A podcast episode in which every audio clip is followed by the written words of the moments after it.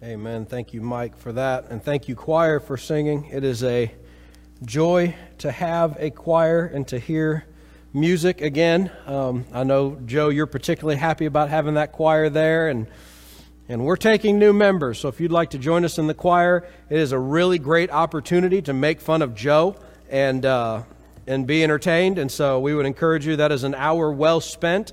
Um, Sharon, if anything, she has learned through choir that my daughter uh, has a mouth and I don't know how to close it. So, uh, so if you would like to get to enjoy that, I would encourage you to join us for choir on Sundays at 4 o'clock, correct? Amen. Um, all right. Matthew, are you going to start? Are you going to join the choir? Is that what I'm hearing? Oh, okay. I thought, I thought you were volunteering. I, I just, I, I misunderstood you there.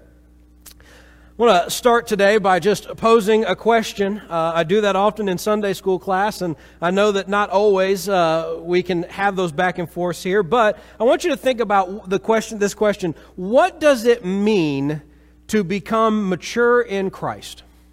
What does it mean to become mature in Christ?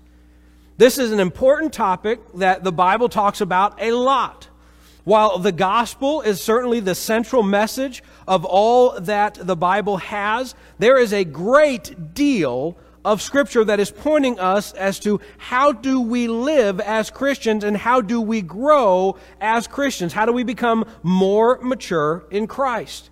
Ephesians talks about it, and I think it communicates it very well when it says that, that, that we are called to build up the body of Christ until we attain to the unity of the faith, the knowledge of the Son of God, to a mature man, to the measure of stature which belongs to the fullness of Christ.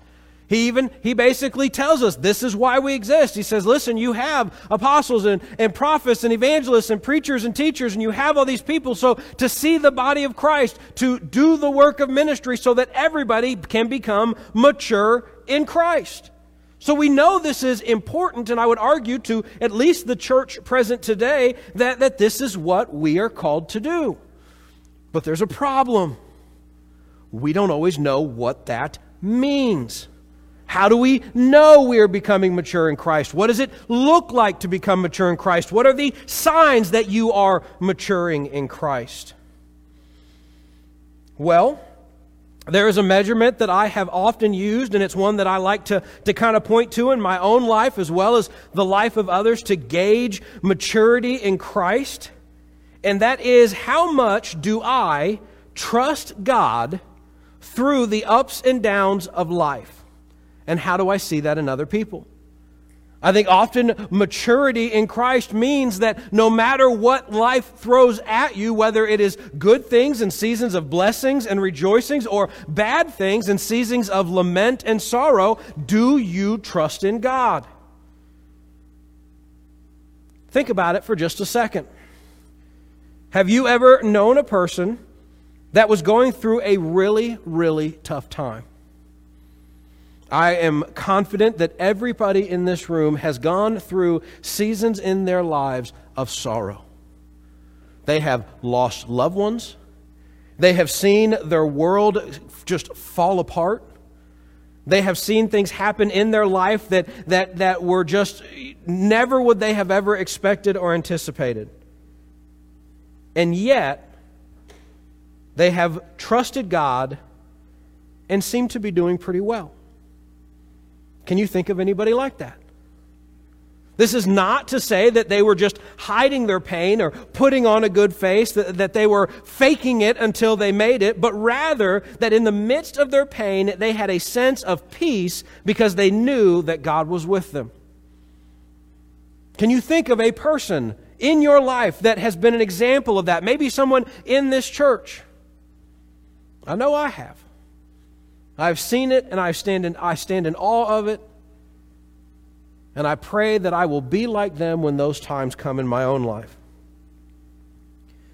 As we, consider, as we continue in our study of Mark, we have come to a time just before, and I am talking, we are to the point where we are talking hours before Jesus is betrayed and crucified. And in our passage today, we have two stories, two seemingly almost separate uh, episodes in this final day before the betrayal. that actually work to complement each other and tell us a story about what it means to be mature in Christ. And maybe even provoke a decision in our own lives about our growth in Christ. So turn with me in your Bibles to Mark chapter 14, and we're going to be picking up in verse 12 and reading through to verse 21. As we turn there, would you please stand for the reading of God's Word?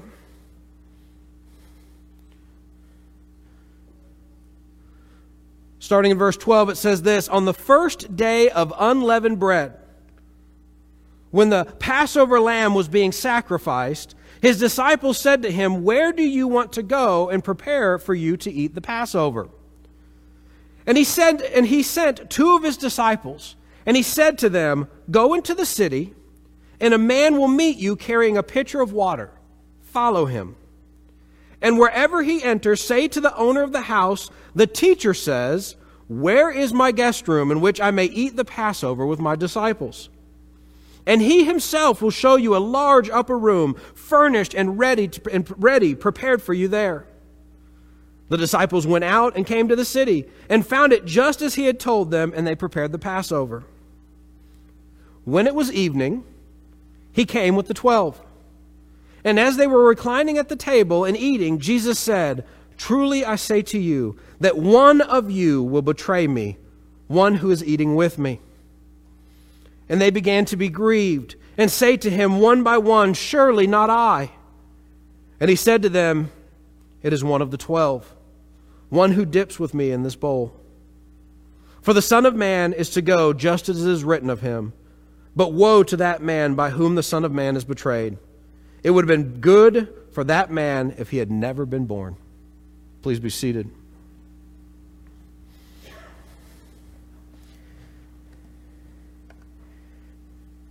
So, as we put this in, into context, we, we start with kind of the, the initial question that is asked. Obviously, we are in Jerusalem right now. We are coming right up onto Easter, you know, Easter Sunday for us, but we are right in the Passover time for Jesus and his disciples. It is why they're in Jerusalem. It's why all of this stuff has been going on throughout this entire week because they are there for the Passover. And finally, they are getting to this point where they're going to celebrate the Passover. And so that is their question. Where do we celebrate the Passover? What is the plan here?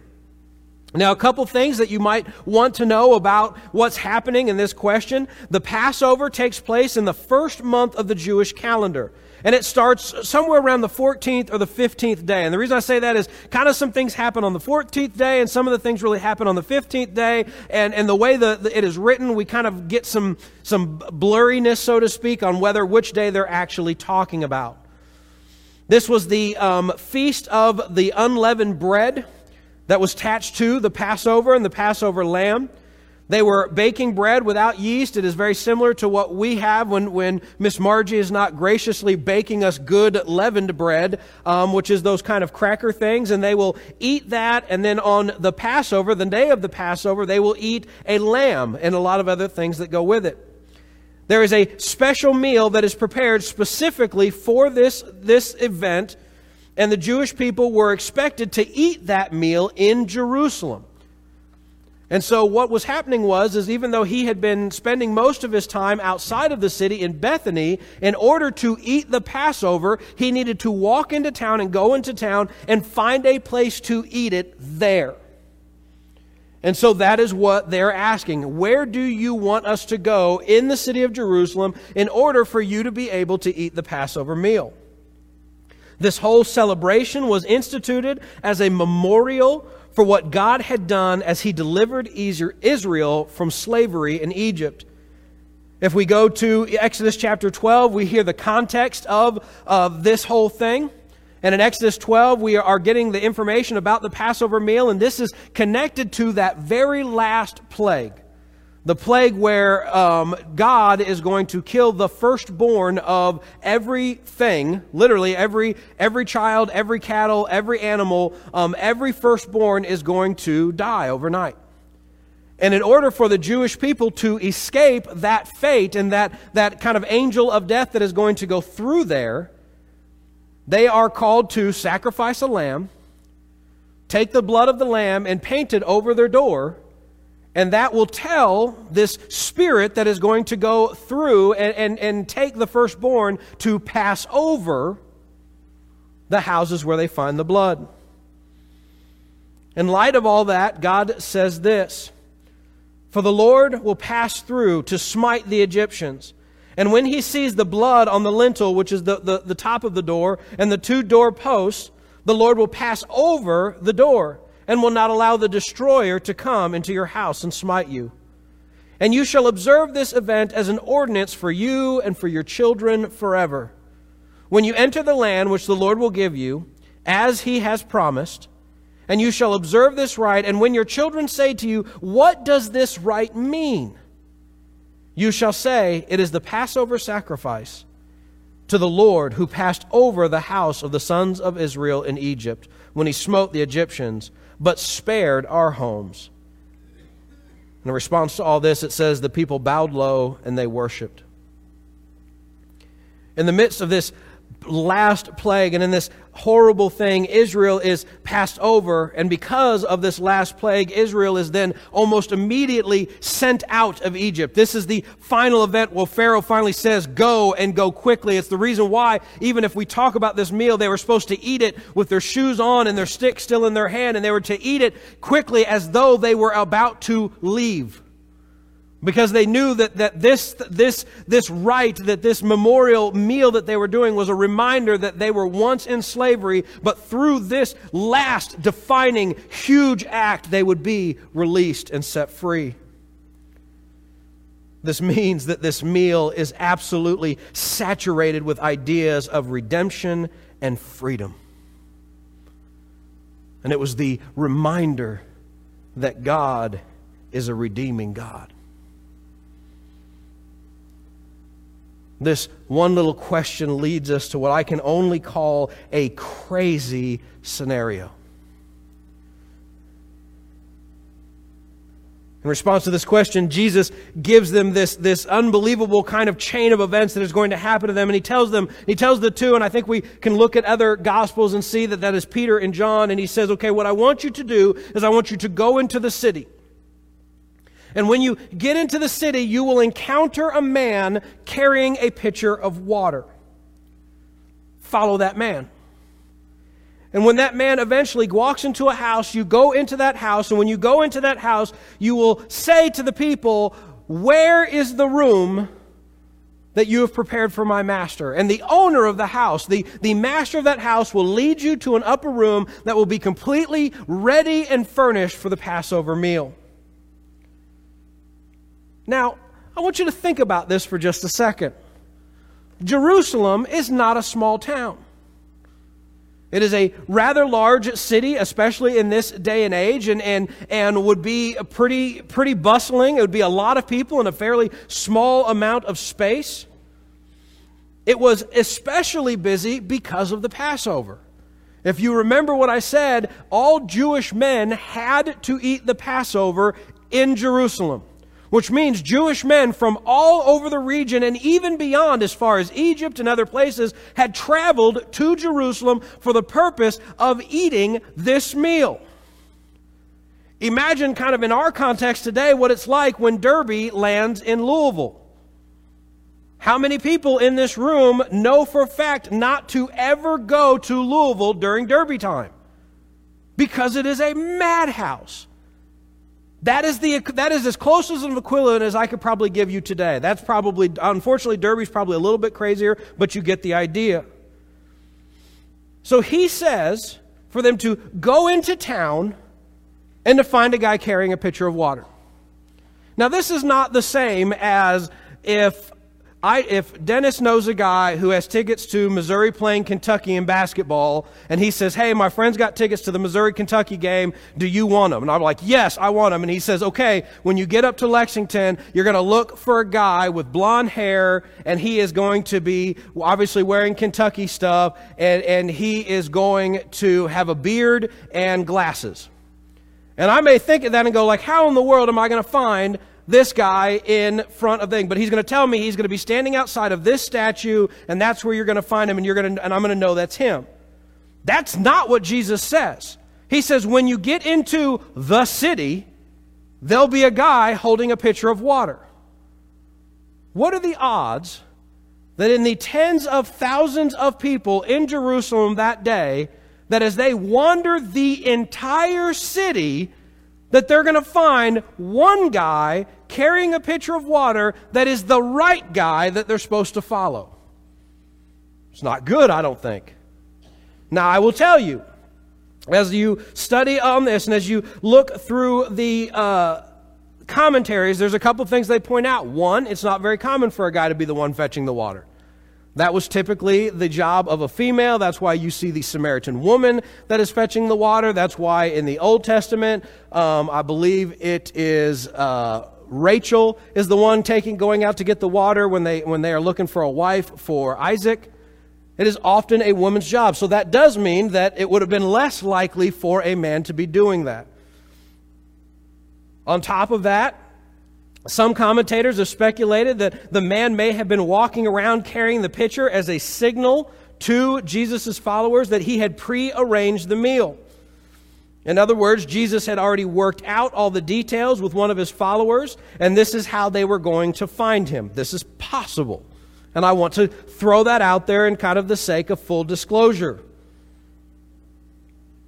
But if you think for just a moment of how unlikely it would be given how crazy the city would be and how, how wild the whole week had been, it is hard for me to believe that that is exactly what happened. There are just so many things that could go wrong with these instructions.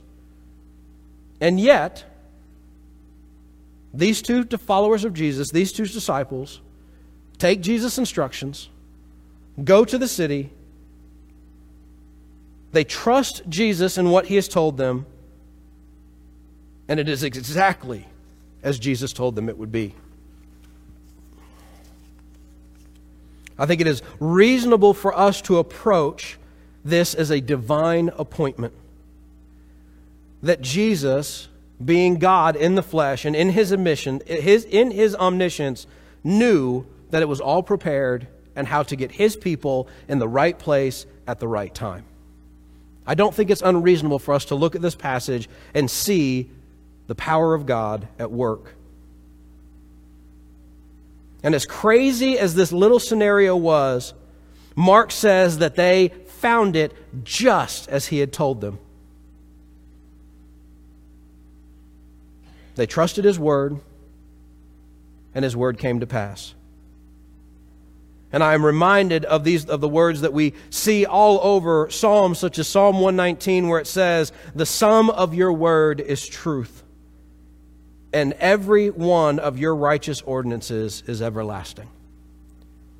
See, this first passage shows us that in the midst of some crazy scenario where it's like, how on earth could he have possibly known that everything would be that way? And how could he have known that his disciples would find the right person? And how could he have known in the midst of all of that crazy that everything was going to happen exactly like he said? How could he have known that? And yet, the, and yet his disciples said, okay, I'm in, let's go. And they go in and they see the guy with the pitcher and they say, I, I almost wonder if you got like John and, and, and Peter and they go in and they go, Does that look like a picture to you? Yeah. Should we follow him? That's what he said. Okay. And so they follow him. And I don't and I'm talking about courage. You talk about like, you know how we get so scared to like knock on and this is fine, knock on someone's door to like tell them about Jesus when we do door to door evangelism type stuff and do visitation. That's a scary, scary thing. Imagine just walking through the door. Like you just see the guy with the pitcher and he walks in the door and you go, Go ahead. You first. I insist. No, no. He loves you most. Yeah, but you're kind of the leader. Just do it. You're faster. Am not. You said you were. And then finally, they just walk in the door and say, Hey, where's the room you've prepared for my master? And he says, Oh, it's up here. Let me show you. What a tremendous amount of faith. What a tremendous amount of trust. And even if there was a, a thousand small points of doubt along the way, they trusted him. And because they trusted Jesus, they were obedient. And because they were obedient, they found it exactly how Jesus said it. And this crazy scenario that proves to be true gives way to a crazy revelation from Jesus' own mouth. So these two find the room, find it exactly how it is. They get all the stuff prepared. They get everything ready to go. They go back. They collect Jesus and the rest of the disciples. And it says that Jesus and the twelve then came to this house to prepare the Passover, to eat the Passover. And so after the Passover is all prepared and the guests and, and the people have all arrived, they begin to celebrate the meal. And this is supposed to be a feast, and this is very much so turned into a time of celebrating, celebrating their relationship with God, celebrating being the covenant people, celebrating the grace and the mercy of God. This is very much so similar to kind of our Easter meal. And when we all sit around the, the table for our Easter meal, and whether you're having ham or lamb, and, and I know because we're in the South, we're all having deviled eggs. And many of you are trying to shove them in whole as fast as you can, especially in my house. We are happy and we are celebrating and we are joyful and we are, are, if they're my kids, itching to get into their candy and their baskets and they're excited about all that. That same feeling is here as well.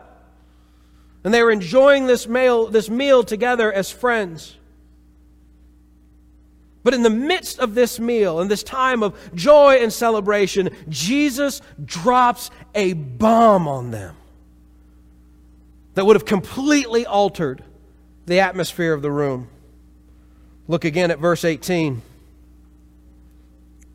As they were reclining at the table and eating, Jesus said, Truly I say to you that one of you will betray me, one who is eating with me. And with that one statement, the air is absolutely sucked out of the room, and the time of joy and laughter and fellowship becomes a time of distrust and worry and woe.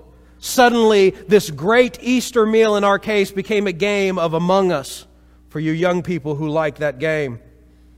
And for you older people, don't worry about it. it just doesn't matter.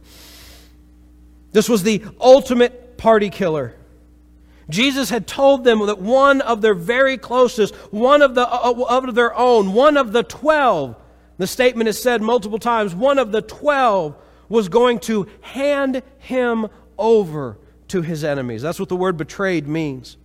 Was going to hand him over to their enemies, that he would be betrayed. And this is where the story gets interesting. This is where we begin to contrast these two stories that we have back to back.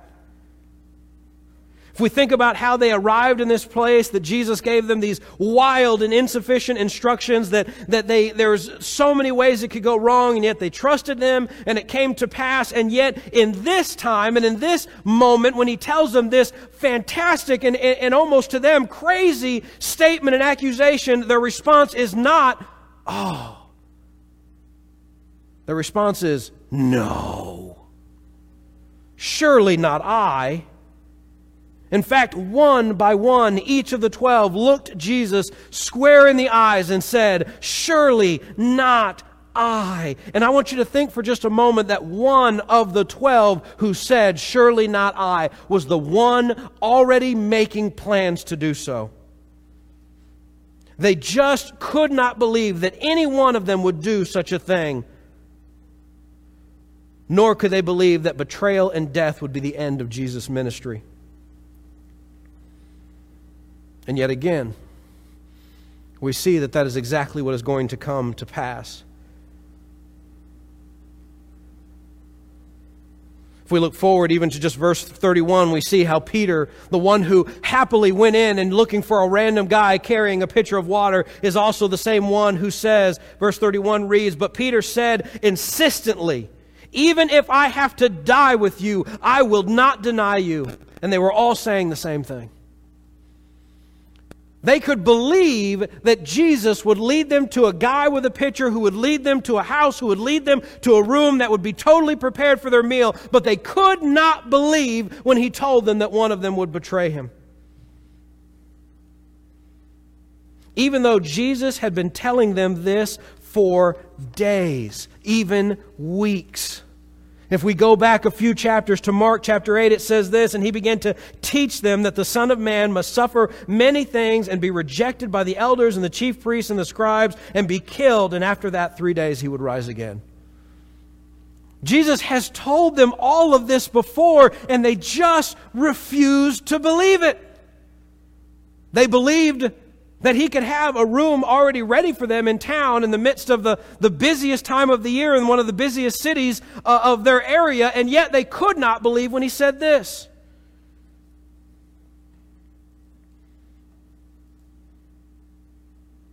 We have to ask the question did the disciples trust Jesus or did they not? We see that they could trust him when it was about where to eat but they couldn't trust him when it came to what was going to happen in the next few days. I cannot help but ask the question if we're any different. If you think about it for just a second, and if we really, and I want everybody here to look at themselves, not look at the person next to them. How often do we trust Jesus with our salvation?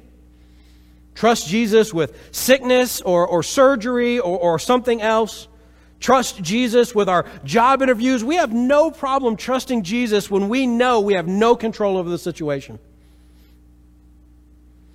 But do we trust Him with our finances?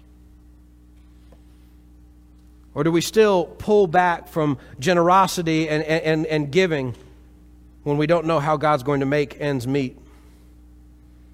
Do we really trust God with our daily schedules? Or do we very quickly throw out Bible study, fellowship, even morning worship because I'm just too busy?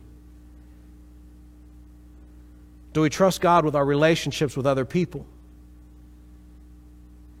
Or do we find ourselves constantly putting ourselves in bad relationships, either with people of the opposite sex or friends or work people, because we really just don't trust God enough with our friendships, with belonging, with our place in society.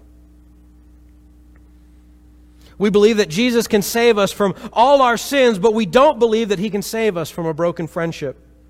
We believe that Jesus can walk on water, but we don't believe that he can walk us to our future spouse.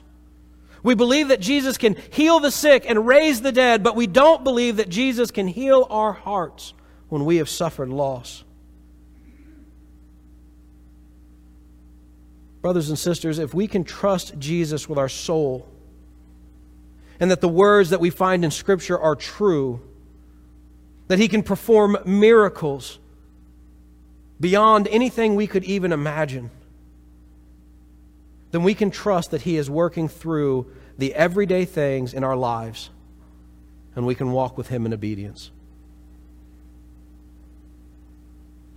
All of this and our passages today come down to a very simple question Will you trust God? And specifically in our passage, will you trust Jesus? See, at this point, the disciples didn't get it. And, and I'll be honest, we get the benefit of uh, looking at this from the third person, outside looking in, 2,000 years removed. And even though at one point they believed they could trust him with dinner, but they weren't sure they could trust him with the end of his ministry. What about you? Do you believe you can trust Jesus with your salvation and you can trust Jesus with the big things that maybe you can't control, but you don't really trust Jesus when it comes to the everyday things? You don't really trust Jesus when it comes to finding a future uh, spouse or, or, or trust Jesus to, to find the right job or the right school or the right friends. And so you do that on your own. And you throw out your trust in God. Because when it comes to those areas of your life, you really don't believe that God has your best interests at heart. And so you're going to look out for yourself. Do you trust the Lord? Do you trust the Lord when things are going great? And do you trust the Lord when things are going not so great?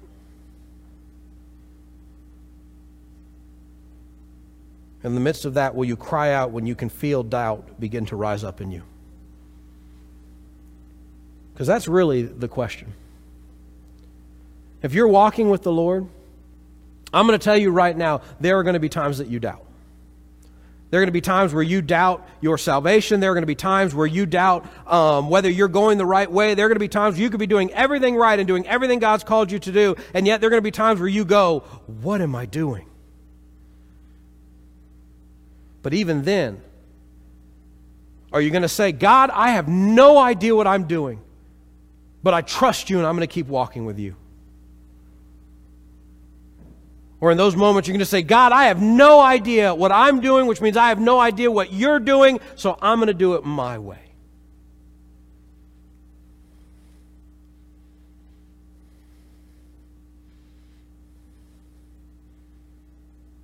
I'm reminded the words of a father that we have read about earlier in our study of the Gospel of Mark. And in Mark chapter 9, we find a father who has a son who is demon possessed. And despite the best efforts of the Pharisees and even the disciples, that boy was still demon possessed.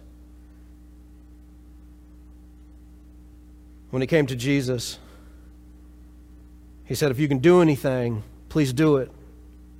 And Jesus said, If I can do anything, do you believe? And this man said these words, and I think these should be the words that we have every day.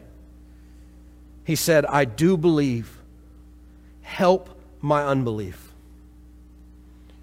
And I think so often in life, and we see it in the disciples right here, that in one sense we believe, but in another we don't. And I think all of us are called to cry out as this man did and to say, God, I believe in you.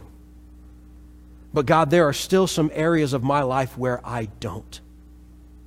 And Lord, I need your help.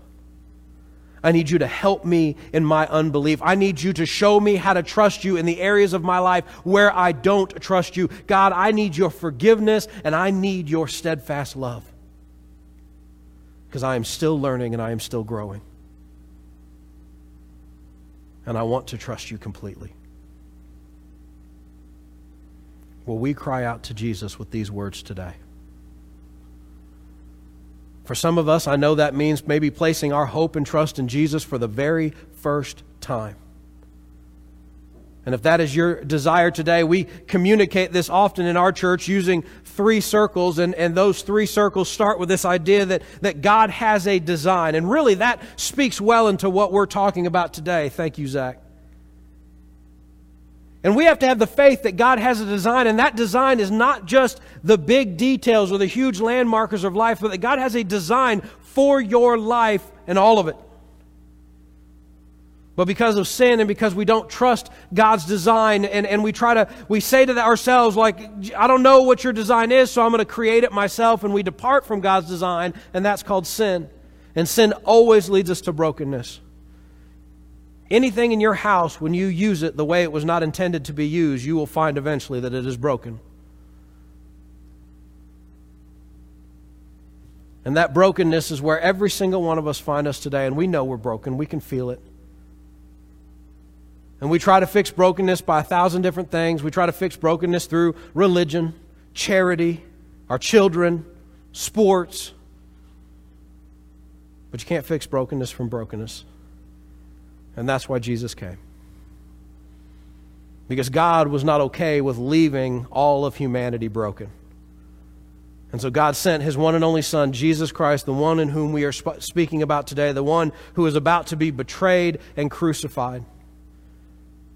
And the gospel is the good news that Jesus came for those very purposes so that he could die on the cross for our sins and that he would rise from the grave three days later and that if you will place your hope and trust in Jesus, and, and we understand that that may start by doing it imperfectly, but you believe in Jesus, that you trust in Him and you make Him the Lord of your life, and that you believe in Jesus, and in turning to, turning to Him, you turn from sin, that you will be saved, and you will be able to cry out to the Lord and say, I do believe, and Lord, help me in my unbelief. If that is your heart's desire today, then, then we would invite you to do that today. But if you are with us today and you've already made Jesus Christ the Lord of your life, but you recognize that in some areas of your life you trust Jesus and you believe in Him and you've handed things over to Him, but you recognize that in other areas of your life you don't, then we want to invite you to come up to these steps. And we want you to, and we invite you to pray the prayer of this man in, in, that we read about earlier in Mark. That we say, Lord, I do believe, and help my unbelief. We encourage you to hand everything over to God and trust Him completely. Let us pray. Our gracious God and King, we thank you so much for your word. God, we thank you for, for just the example of the disciples, and, and we praise you for that mostly because we see our sins and our faults in them. And God, even though we know we are not perfect people, that you can do perfect things through imperfect people. God, I pray that the example that they have here is an example that we will take to heart. And Lord, that we will not just trust you with some things, but we will trust you with everything. That we will bring all that we are to you and trust you with all that we are. God, I pray that, that, that we will see you at work and that that trust will lead to a testimony and that that trust will lead to more and more areas in our lives, that we will trust you more and more and that our walk with you become deeper and deeper so that we will be like those who we see, those tried and true veterans of the faith who have trusted you through the good days and the bad days and even when their world is rattled, their faith in you is strong. And God, may those people serve as a testimony to us today as we cry out to you and say, Lord, I do believe, but help me in my unbelief. Lord, we ask these things in the precious name of Jesus Christ. Amen.